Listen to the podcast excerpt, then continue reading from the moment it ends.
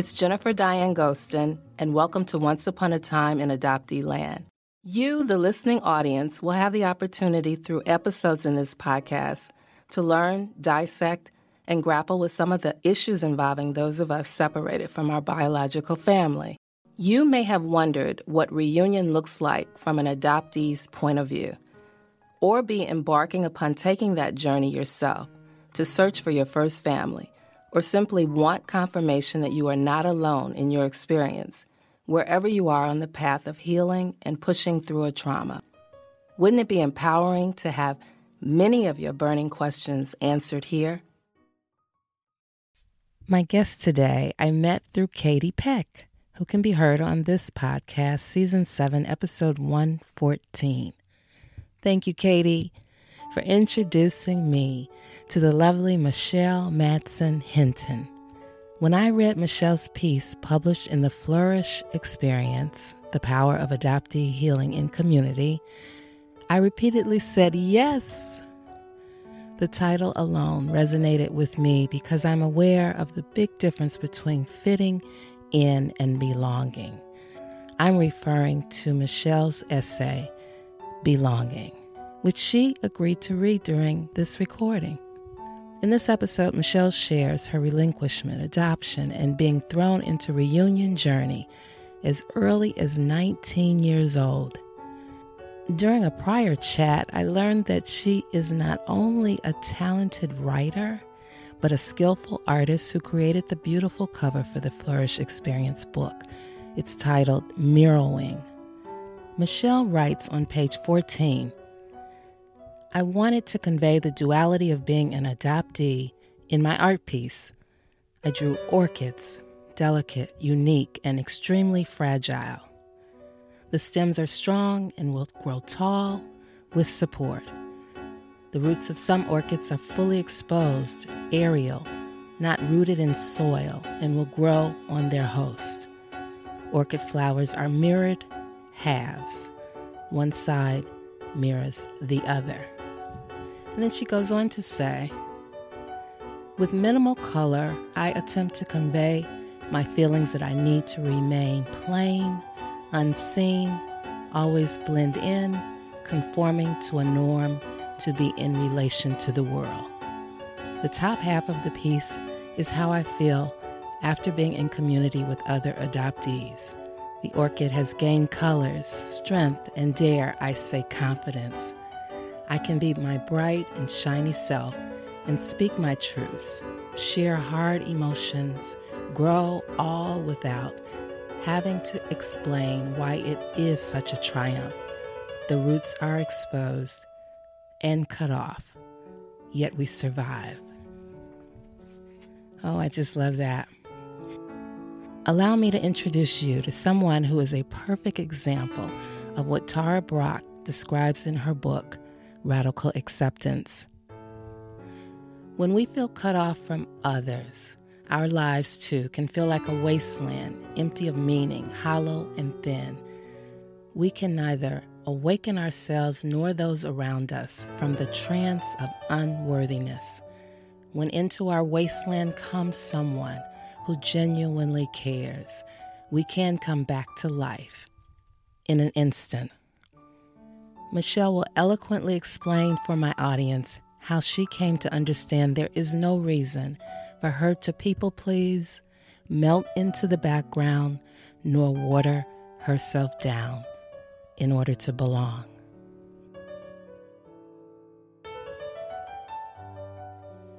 Well, Michelle, I am so excited to have this conversation with you today. I know we're going to have a good time. And let me just first ask you, how are you doing in South Dakota?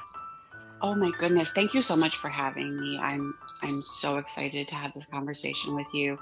Um, well, today's a beautiful day actually. So we have such varied weather here. So having a really nice day is yeah, it's so fun. I get to go outside today and be outside rather than inside. So very good. You know, I'm sitting here with the Flourish Experience book in front of me. And I know that you've been a part of that writing group, Flourish. Yes. With Anne Heffron and Pamela Cordano. And so I know that was a really wonderful experience you told me about. And then you also were in a writing group with Liz DeBetta. And you know, I just yes. recorded with her this past Monday, and she's a oh, lovely. Funny. Yeah, she's a lovely lady. Yes. Oh, that writing group was yeah, it was a separate writing group. To be honest with you, I have never considered myself a writer, but I saw that you know she was putting together the writing towards wholeness. You know, I said I would I would love to do it, and got chosen. And the experience with her writing group was quite amazing. It was different from Flourish in that we only met, you know, I think seven times, if I'm remembering correctly. Mm-hmm. So it was different um, in many different ways, but she kind of pulled the writer out in me because um, I really I, I struggle with writing, or I don't struggle with the writing. I should say I struggle with with my voice. Like, is that really my voice? And sometimes when you write down the words and then you reread them, you second guess yourself I'm really happy that I was able to be in the group and participate and, you know, read my final piece and Yeah, that's that's great. I know the the published piece in the Flourish Experience. I love the title Belonging.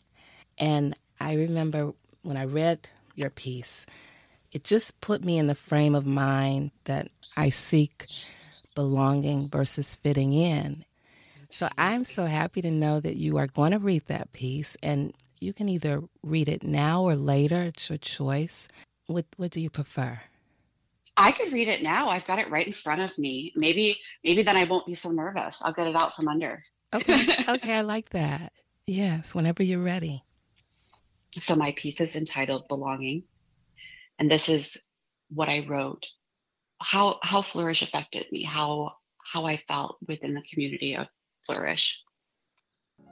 I am 46 and still afraid to speak my whole truth. I can honestly say I have never really had a sense of belonging. I was in attendance, I was around others, yet found I felt lost and alone. That feeling convinced me I wasn't worthy of belonging. Coming out of the fog of the societal expectations of adoption can be liberating and soul crushing. Adoption is beautiful to most unadopted people. However, as an adoptee, the trauma, loneliness, sadness will catch you and steal your breath. The effect of adoption on my life is all encompassing. It wasn't a single event, it wasn't a single court date or gotcha day. I live it daily and can reflect on how it showed up in the past. The truth is, I was not the first choice. I was no one's first choice. I don't belong. To sit down and write about my experience as an adoptee is hard. It's hard to explain and it's hard to hear. I know people may take offense. They are the ones who need to listen the most. It's not about you. I've written and erased pages of disjointed paragraphs concerned I wasn't making sense. Which is exactly right. Living as an adoptee is so disordered. How do I convey the duality of adoption to others? The holding of two seemingly opposite truths at the same time can feel impossible, even annihilating. Recently, I have begun to attempt to educate and convey the trauma of adoption and lived abandonment. Most don't want to really listen or learn. Exploring the effects of trauma on infants and lifelong trauma requires learning and educating parents, family, loved ones, and practitioners. But that requires communication, and it has rarely happened. Truth. I love my family. Period. Full stop. Truth. I hate the trauma of relinquishment that created it. Reality. I had to lose everything to be in my family. This loss is stored in our brains and our bodies and shows up later in a myriad of ways. I have felt this abandonment my whole life. I have stayed in relationships and friendships that were abusive in order to feel kept. My brain. I will be left again. If I am not good enough, they will leave me. If I don't behave, they will leave me. I was left before, why wouldn't it happen again? This taught me that love equals leaving. One of my first memories is an example of this effect. When I was four years old, I was so excited to start preschool. The in home preschool was a few blocks from our home. We practiced walking there and back. The big day came for me to walk to school by myself, and by the time I got a third of the way there, I was terrified and sobbing uncontrollably. I could no longer see my house. I would never see my parents again. I was positive. They left. I ran home sobbing, and my mom couldn't figure out what was wrong. How was I to communicate that terror I felt at four years old? Even adults don't have the words, and most won't talk about it. Thus began an extensive list of events where I had no way to explain what was wrong. So, in essence, I was wrong. My parents thought I was shy, needed to be pushed, overreacting, and too sensitive. I tried to be more than I was, be more outgoing, more self confident. Unfortunately, you just can't wish yourself out of trauma. There are a few people in my life that try so hard to understand, my husband most of all. But it is not possible to understand. They can only imagine. But empathy is not a trait everyone can show. I can't tell you how many mental health disorders I have been labeled with, or how many prescriptions I have tried to be fixed myself. So many pills, so many doctors. Problem is, it's all a misplaced band aid, and I feel like a gaping wound. Why didn't others see it? How do I just get over it? I am not broken. I have no fatal flaw that makes me unlovable. However, my brain has convinced me I am wrong bad, and unworthy. A parent would only leave if I was bad, right? And unfortunately, society has perpetuated this false narrative. If I am not grateful, I am the problem. How many other devastating life traumas are people expected to be thankful for? Yet, when I speak of how it has affected me, I am shut down, told I am just an angry, ungrateful adoptee, an ungrateful little brat. As a 40 something adult, I felt unmoored. My neurological system was on fire, and I had to find out why. In 2020, I took a deep dive into the adoptee world. I needed to know I wasn't alone, the only one who felt like this. I listened to podcasts, read every book and journal article I could find. Honestly, I was frantic. Nothing I had been doing to treat my anxiety, depression, agoraphobia was working. I had to know what was wrong with me. I have learned that there was never anything wrong with me. My reaction was normal for the abnormal situation. All those labels before were just symptoms of complex PTSD.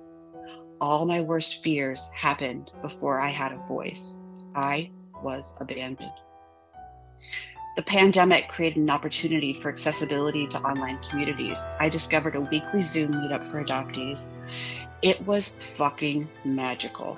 Over the past 17 months, I have been surrounded by this amazing group of adoptees who are more like family, sacred friends. We discuss and write on topics related to relinquishment and adoptee trauma. We talk about the hard stuff. I have come to know what true belonging feels like. I am seen as I am, without question, heard without debate, never told to shut up, and never, ever ignored. Each member of Flourish grants me grace, healing, understanding, and a place where I am safe to fall apart. We are a network of people that fiercely protect each other. Our pain is acknowledged and can be grieved in community. The beautiful faces I see weekly reflect with understanding.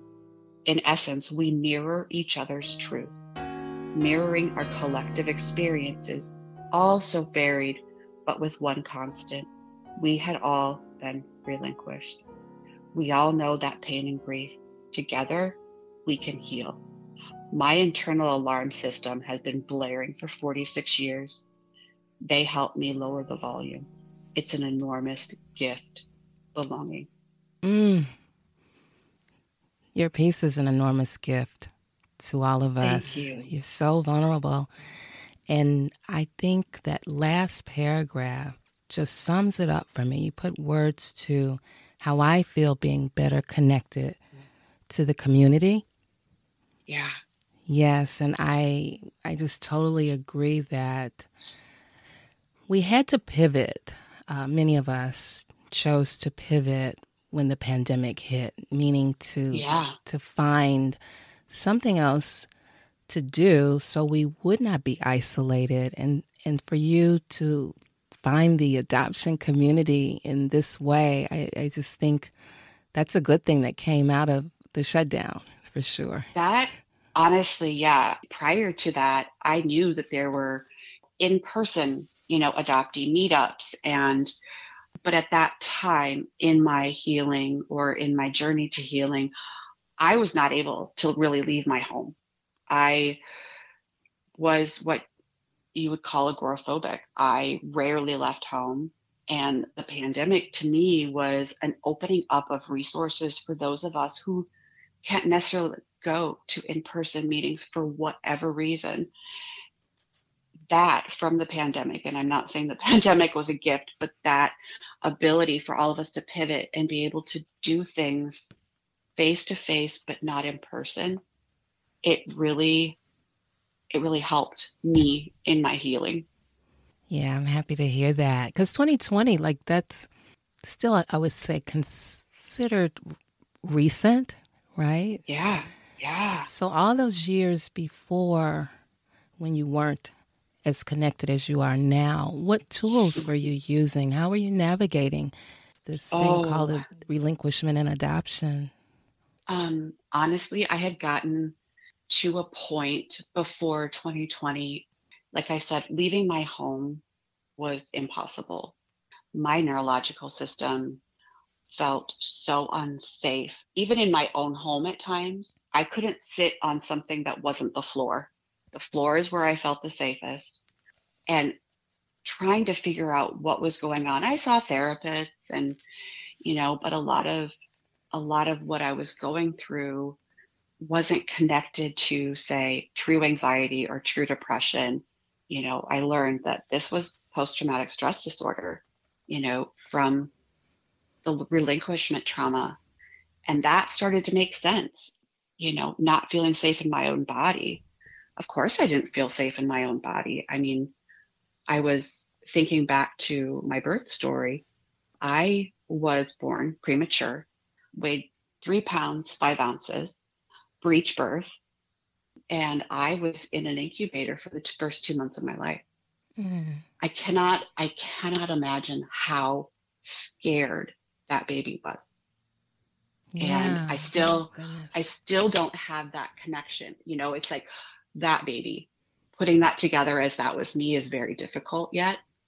But I understand now how terrified I was. And knowing now that that is still within my body. That's what's triggering my nervous system to go into fight or flight.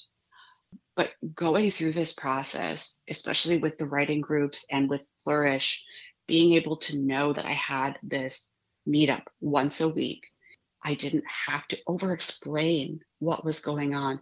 Every single person acknowledged what I was going through, even though agoraphobia or things like that are often misunderstood about why or how it happens. They would listen and they would cheer me on. They still cheer me on. We still meet weekly. That right there was an amazing gift. Nobody, nobody in that group judged me for the things I wasn't able to do at the time. And that was pretty cool. Yeah, sounds like it.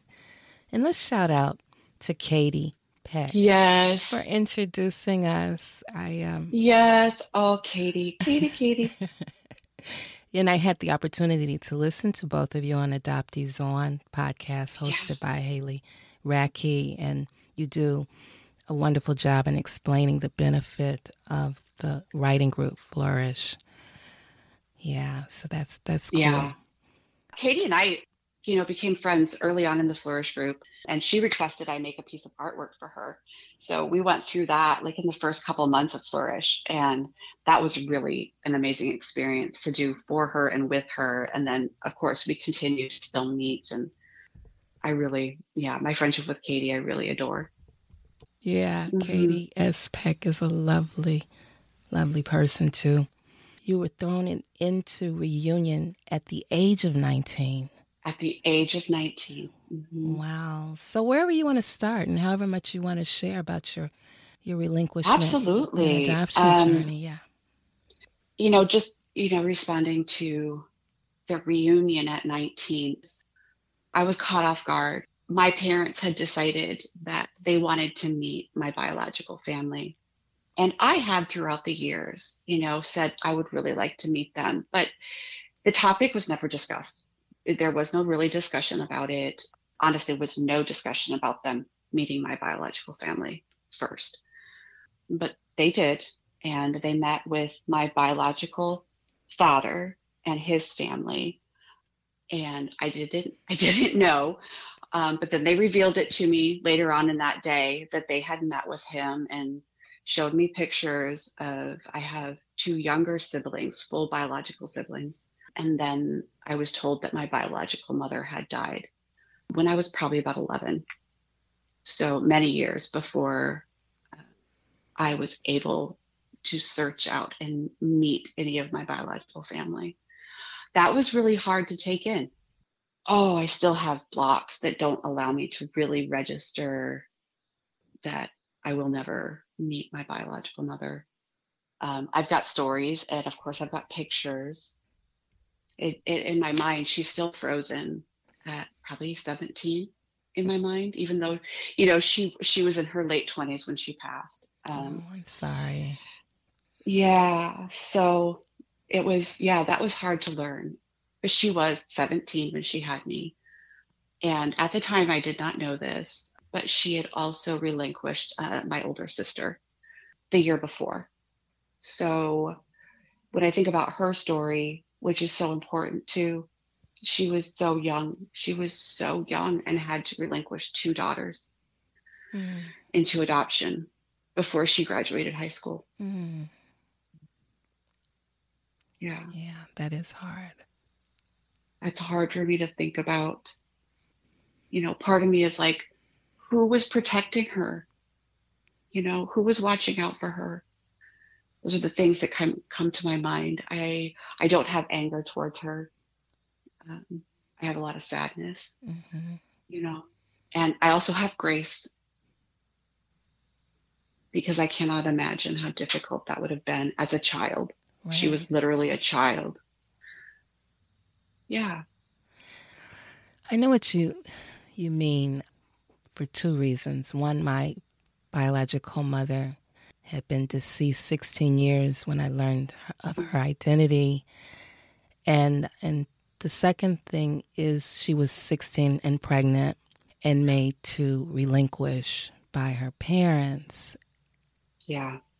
And yeah, it makes me sad to know what she was going through at such a young age. Like you say, still a child, really. Mm-hmm. Yeah. I don't think I've ever had anger towards her. No. Mm-mm. No. No. And all. I think everything that I've read about trauma and in utero, like I think about this, the fears that she had were also being transmitted into my body. Like her feelings and her grief and fear and whatever was going on within her, that was going through me. And also knowing then that my older sister had been in the same space, it, it gives me pause and it also helps me understand why I am the way I am. Were you able to locate this the older sister? Yes. So moving forward in my story, so that was when I was uh, I was in reunion with my biological father's family. I have two younger sisters, full one half sibling. At that point, I did not know that my older sister existed. I was not told. Um, it was kept a secret from me until she reached out and found them in 2004. My older sister had reached out to find our biological family. She wanted medical information. She said that she never really felt like she needed to know who everybody was, but she really wanted to know all the medical information and then once she was meeting everybody and found out all this information about her two, you know, her three younger siblings, eh, or four younger siblings. Her and my biological father did meet. And of course, during that time, then she found out about me, which to, to have her tell it, she was so angry that she left her meeting with our biological father and felt like she just needed to leave. Um, they, she came back and they had their conversation and but I, I understand why she felt at the time so angry because when I found out about her, my instant thought was, oh my gosh, I have somebody in my life who understands. Mm-hmm. And then it turned into deep sadness and anger because 19 year old me could have really used an older sister, mm. you know? Yeah. But we, today, we talk every day, every day. Mm. Um, we have so much in common, you know, just for the simple fact that we were both relinquished, you know, um, raised in two different families, obviously. But again, we still have that first abandonment and of course we share all of our genetics too which right, is quite right. amazing to see so. Right. yeah yeah that's pretty cool. Mhm yeah. And she has four children and you know her youngest don't know a life without me being her sister. That's pretty amazing too. Yeah. So how many years has it been Oh my goodness, you're going to make me do math? that oh wasn't my, my strong subject either. So you're, you're in good company. okay. So, well, that was in 1995. Wow. I can't do the math. Oh, I that's really fine. Can't. Yeah, that, I, I just wanted to get an idea because I remember another guest saying that she was in reunion about the age of 19 and she's in her mid 50s now Right. And one of the things she expressed was that she's glad she had a lot of her answers or questions answered early in oh. life, right? And so I was right. going to ask you how did how do you see it? How do you feel about knowing at such an early age, having answers? At that young age, I was well, well into my 40s. I was still in people pleasing mode. So I didn't ask a lot of questions. I wish I had. Society and within my own family, I was told, well, don't ask so many questions because you might you might hurt feelings or you might make somebody sad. I kind of vacillated between don't ruffle any feathers because they're going to leave again mm-hmm. and making sure that everybody felt welcome and happy and loved by me so asking questions, I didn't feel like I had the option because that would have upset someone. Mm. Looking back on it now, oh my gosh, I have so many questions still that are so unanswered. But I am no longer in reunion with a lot of my biological family, sadly. Yeah. So when you think about the title of your piece that you read so beautifully for for my audience.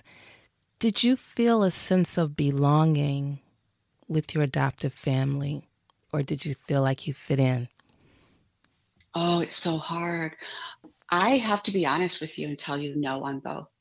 The belonging, no. I didn't feel that. And I, I know I didn't fit in. It's kind of funny. I was the square peg to the round holes. what my adopted family was, I was like on the way other end of the spectrum. Mm. I've always been a person that needs recharge and alone time. And I've always been creative. I've always loved to make artwork, whatever that means. My family was creative, you know, my adoptive family that I was raised in, but in a different way. For instance, I grew up with horses. My sister and my mom and my dad, they loved it. I was terrified it was just like always like, oh, well, they love this and I don't, or I love this and they don't. And it was also pointed out to me quite regularly that I did not look anything like them, just simply because I was blonde and fair And, you know, both my parents have dark hair. My sister has dark hair, more of like an olive complexion, whereas I am pale as pale can be and the blondest blonde, at least when I was little. So just the mirroring wasn't there at all. But also, I was a very, very emotional child. Of course, now that I know, of course I was emotional. That wasn't really okay. Anger wasn't okay growing up. Both of my families, we don't talk about being upset. We only talk about happy things. Mm. And truth is hard. Truth is the truth as not as anybody's lying, but the truth of I hurt. Neither family wants to accept that, that I hurt and I have feelings that's that's hard on me too. But, yeah. Mm-hmm. Well, your beautiful artwork made the cover of the Flourish Experience book. Thank you for sharing yes. with me the entire piece. It's beautiful. Thank you. Thank you. And it's called mirroring, right? Yes, mirroring. when we first started creating the artwork, there were three artists, and we would get together on Zoom, you know, because we were nowhere near each other. And we would show each other what we were working on and we got to tour everybody's studio space or where they love to work we worked on these pieces together it was such a fun experience to be able to do that and then show up and be like okay this is what i've got done can you give me any input or i chose to create the piece i did of orchids because to me orchids are so delicate and, and you know can easily just go away they also don't have to be planted to grow. Mm. So that to me felt very adoptee. Right. You know, feeling I'm not planted. What, what do you mean? I, I was taken and my I, I don't feel planted. You know, so orchids don't have to be in the dirt to grow, and then they will grow on a host at times. So I was like, oh, well, that's kind of like growing in your adopted family or the family you were raised with you know, but your your roots are still exposed, and you know that's not it's not quite normal. When I was creating the piece, I just had this need to create the opposite of colorful because before finding my way into the adoptee verse or adoptee community, I just felt like I always had to water myself down. I always had to not be who I truly felt on the inside or not express my feelings the way I wanted to. I just felt like I needed, here it comes again, I needed to fit in, quote mm, unquote. Right. And I didn't. So everything kind of felt gray. I was, you know, expected to behave one way or think one way. And, you know, honestly, as adoptees, we do that to survive. Mm-hmm. We melt into our into our families or and also I melted into the background. Like I just didn't want to be seen very much because what it felt like to be seen was I didn't feel like I was worthy of being seen. I was too too much and I, I was burdensome and not enough because I wasn't who others wanted me to be.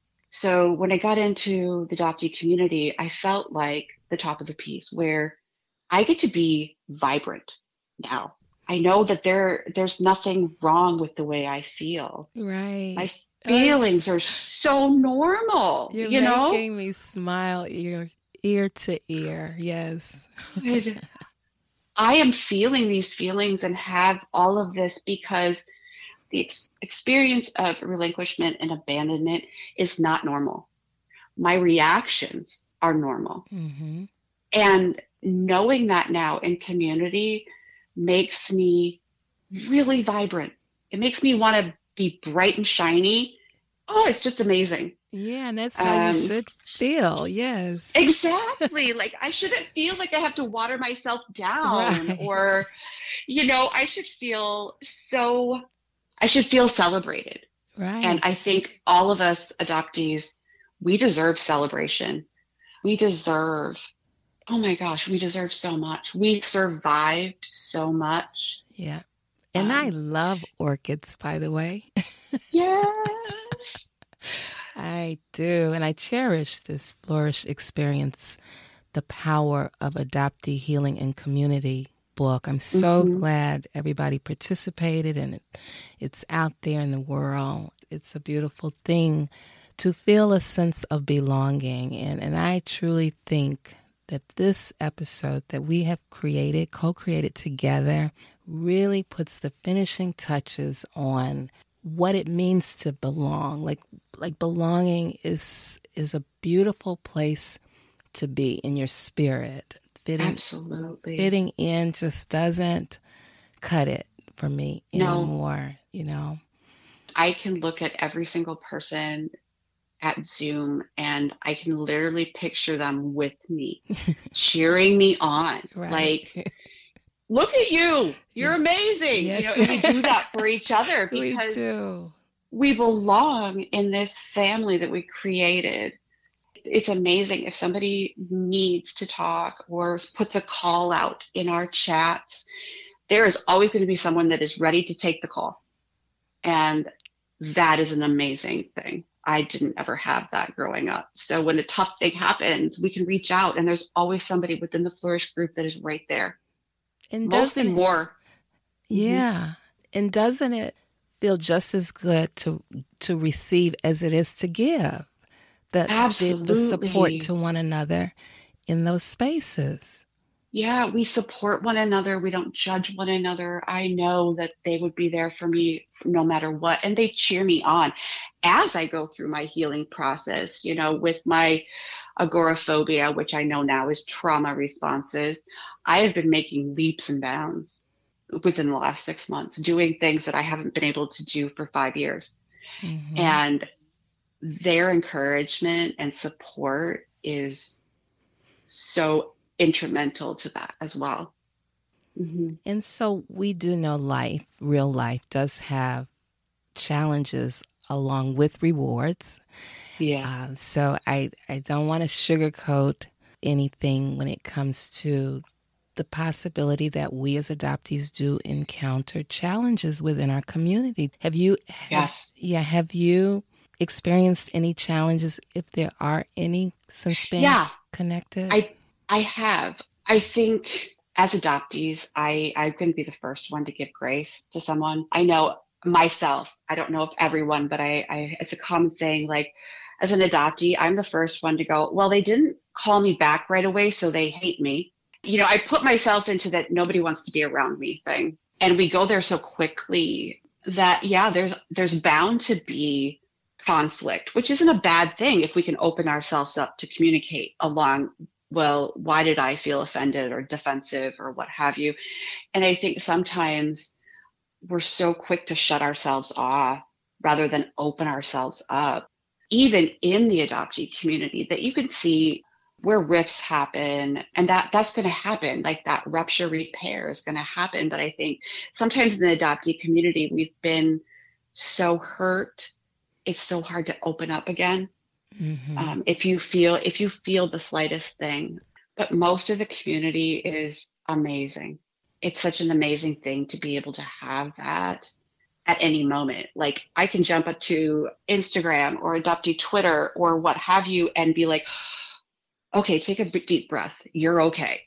These these beings understand where you're at and you're going to be okay. Yeah, I agree. Yeah. I just recently heard this when it comes to the forms of communication that we have at our disposal, like emails and texting, right. that sometimes when someone doesn't get back to me, I, like you just said, I'm like, uh oh, mm-hmm. did I do something wrong or did they not like, yes. right?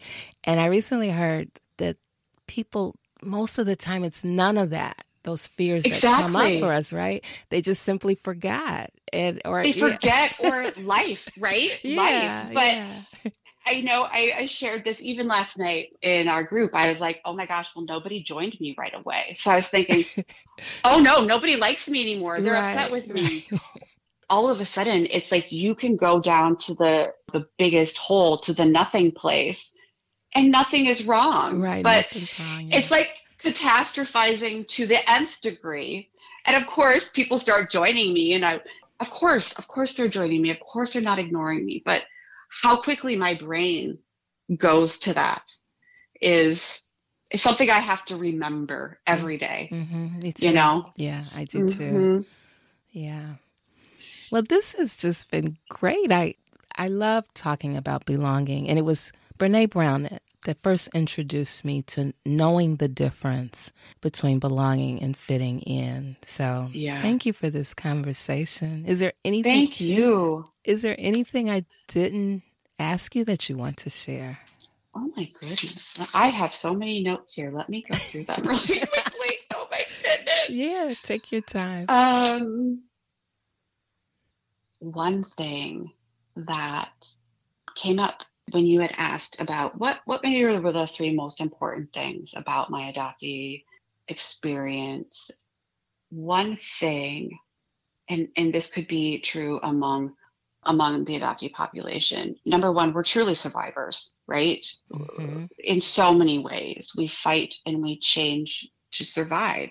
As a kid, even into my 40s, I used to collect evidence about me being the problem in my environment because that first abandonment, not even knowing that that was the wound I had, I was so quick to say, oh, well, see, that's why I'm the problem.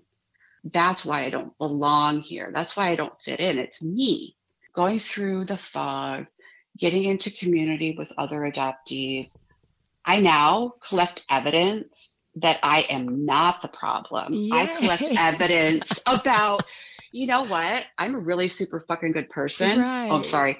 I take that swear out. I'm a really good person and I am caring and I am autonomous and I match my actions to my words. And when I when that happens in my life where actions don't match words, I collect that evidence now too. Mm, that's so You know? powerful what you just said. When you said collect evidence as a child that that you didn't belong, Yeah. but then you like you had a transformation. That's what you I had because now you're, you're collecting evidence that's That shows me that I do belong. yes. No one gets to have access to that unless I choose it. I'm gonna borrow that. I'm gonna borrow that. Collect There's so many so many relationships that people will say one thing and do another. And you know once you see that you can't unsee it. So it's easy to collect evidence now that it's like oh the actions don't match the words. That boundary is getting higher. Or this person really sees me and respects me. They see me for who I truly am. And they love me with all my faults, you know, glimmers. And that's where I collect more evidence. This is the people I want to be with. This is where I'm going. That's where I'm collecting, you know, chosen family. yeah, that's that's beautiful. Thank you for sharing that. Yeah. Anything else in your notes? Oh my god, I know, I know. Oh, the other oh, the other thing that I have realized that I have sort of become or want to become a person that I needed as a kid or I needed in my teen years or even young adult years that could come up and be like, You're doing awesome, kid. There's Mhm. nothing wrong with you. Your feelings are valid, and I respect you, and I will listen to you. I won't judge you. So, part of my journey now is I want to give that to my nieces and nephews. Mm. Um, so I can be that person where, you know, something m- might not feel right, or they can come and talk to me, and I'm not going to judge. I'm just going to say, well, let's see what we can do here. How can we help you feel better? I support them. I want to support them as as an auntie. What a gift. Mhm. Yeah. Sounds like you're an amazing aunt. I hope so. Yeah. I really hope so. I love them all so much. But yeah, I think that is probably the best gift I can give to them or anyone is just listen and be supportive, not judgmental, and give them the true love that we all deserve. Even if we make big mistakes, we still all deserve that love and support. Mm, yeah, I so agree. Well, thank you so much for having this conversation with me. I knew it would be great. Thank you, Jennifer. I feel so comfortable with you. So sorry if I just keep rambling. Not at all. Yeah, no. I've really enjoyed this. I think we need to schedule a weekly meeting now. a belonging meeting, yes. a belonging meeting. Yes, remember, you belong. Yes. That's right. Well, it's been so fun. Thank you so much for having me on and allowing me to talk about some of my experiences. You know, knowing that there is an audience that actually wants to know my experience and my opinion is quite amazing. Michelle and I do need to schedule a weekly belonging meeting if it's going to feel anything like an hour of therapy as it did during this recording. She once collected evidence to support that she was the problem, didn't belong in her environment, and now collects evidence to the contrary. And no one gets to have access to that unless she chooses it. A transformation took place for Michelle largely in part from connecting with other adoptees to write, be seen, see others, receive support, give it right back, and go on to publish her work with other members of the group. Through reunion, Michelle has the opportunity to be an amazing aunt. I've long since believed that aunts are some of the most extraordinary, loving, and nurturing people in a child's life. Michelle wants to be the person she needed in her life growing up for her nieces and nephews. What a gift! I felt her love and support for them. Michelle's stating vibrant, bright, and shiny is how all of us deserve to feel resonates with me. I agree with her that we adoptees should be celebrated. Aren't we quite amazing? It's worth repeating that adoptees have survived, changed, or adapted to survive, and now are coming to the forefront with our narratives as a part of this movement. Thank you, Michelle, for having this conversation with me. It unfolded with a flow that far exceeded my every anticipation and thoroughly life giving for me.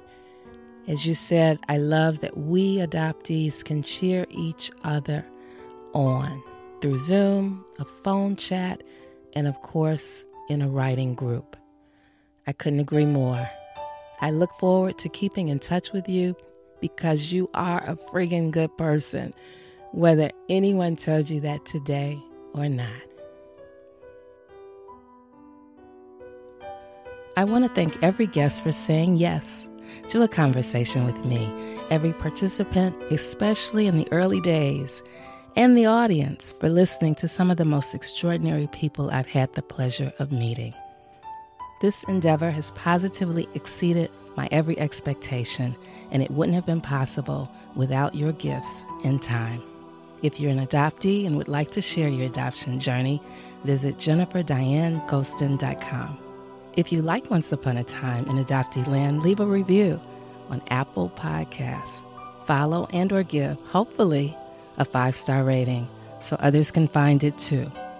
During the course of your day, I trust you will tell at least one friend or someone who you believe might find value in it because word of mouth is still the very best way for the show to grow.